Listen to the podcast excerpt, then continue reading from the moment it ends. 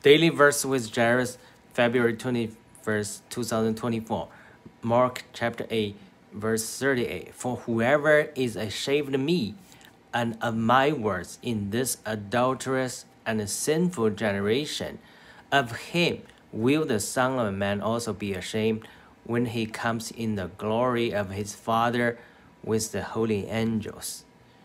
Uh, the difficulty for us is the sin, the adultery in this world will blur our heart. Our heart is like a mirror, can see through uh, the veil to see through the spiritual realm Jesus is talking about, see through the future.